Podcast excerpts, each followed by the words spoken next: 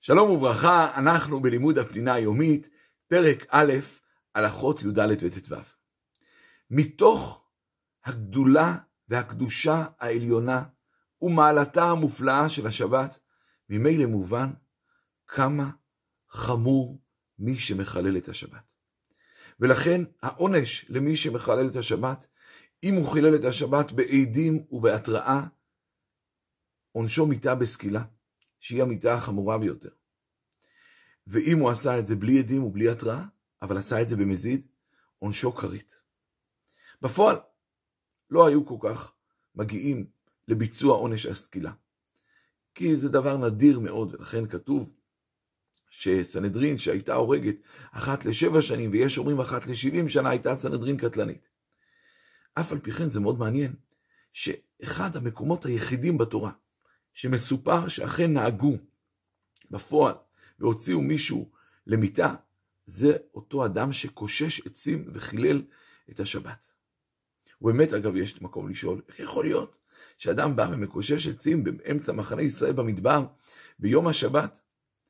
וענו על זה חז"ל, שמקושש העצים, כיוון שהתבשרו את הבשורה הנוראה שלא נכנסים לארץ אחרי חטא המרגלים, הוא אמר זהו, בלי ארץ ישראל אין תורה, אין מצוות. ורצה להראות את זה. כיוון שעשה את זה מתוך אידיאל גדול, ממילא חז"ל אומרים שזה היה צלופחד, ואחרי זה זכו בניו שהם אה, המשיכו את דרכו באהבה גדולה לארץ ישראל. חז"ל אומרים יותר, שמי שמחלל את השבת, לא זוכה למה שזוכים כל הרשעים, שהאש הגיהנום עוצרת, שובתת ביום השבת, אבל מי שחילל שבת לא זוכה לזה.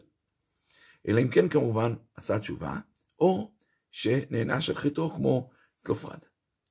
ומתוך כך אפשר להבין את מה שאומרים חז"ל, ששתי עבירות חמורות ישנם, שאם אדם עושה אותם, מתייחסים אליו כגוי לכמה וכמה עניינים, וזה השבת ועבודה זרה. ואני רוצה לקרוא את לשון הרמב"ם. כך כותב הרמב"ם. השבת ועבודה זרה, כל אחת משתיהן שקולה כנגד שאר כל מצוות התורה. והשבת היא האות שבין הקדוש ברוך הוא ובינינו לעולם. לפיכך כל העובר על שאר המצוות, הרי הוא בכלל רשעי ישראל. אבל מחלל שבת פרסיה, הרי הוא כעובד עבודה זרה ושניהם כגויים לכל דבריהם. כלומר, בדרך כלל, אדם שעובר עבירה, אז יש נקודתית, מתייחסים אליו שהוא לא, לא, לא עשה את המצווה הזאת, עבר את העבירה הזאת. אבל אדם שמחלל את השבת, בעצם מתייחסים אליו כמומר, כמומר לכל התורה כולה. ויש לזה כמה השלכות. א', לא מקבלים ממנו קורבנות, לא מצרפים אותו למניין, לא שותים מיין שהוא נגע בו, לא, לא צריך לגמול איתו חסד. כלומר, במידה מסוימת מוצאים אותו מעם ישראל. אבל בדורות האחרונים היו הרבה מאוד פוסקים שאמרו שהשתנה הדין. כי פעם אדם שלא שמר את השבת, בעצם הראה שהוא לא רוצה להיות חלק מעם ישראל. אבל היום, לצערנו, הרב מאוד, מכיוון שרבה חילול, אה, חילול השבת, ממילא, מי שלא שומר את השבת לא אומר שהוא לא רוצה להשתייך לעם ישראל. ולכן רבים כתבו שהיום, גם מי שמחלל שבת, עדיין יש מצווה לגמול איתו חסד והוא מצטרף למניין. אף על פי כן יש פוסקים שאומרים שגם היום נשאר הדין.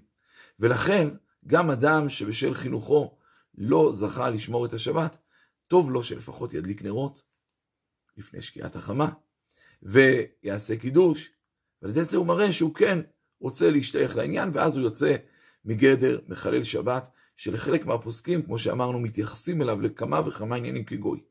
כאן המקום להגיד שיהודי הוא תמיד יהודי, ולא משנה מה הוא עושה, גם אם הוא עובד עבודה זרה הוא נשאר יהודי.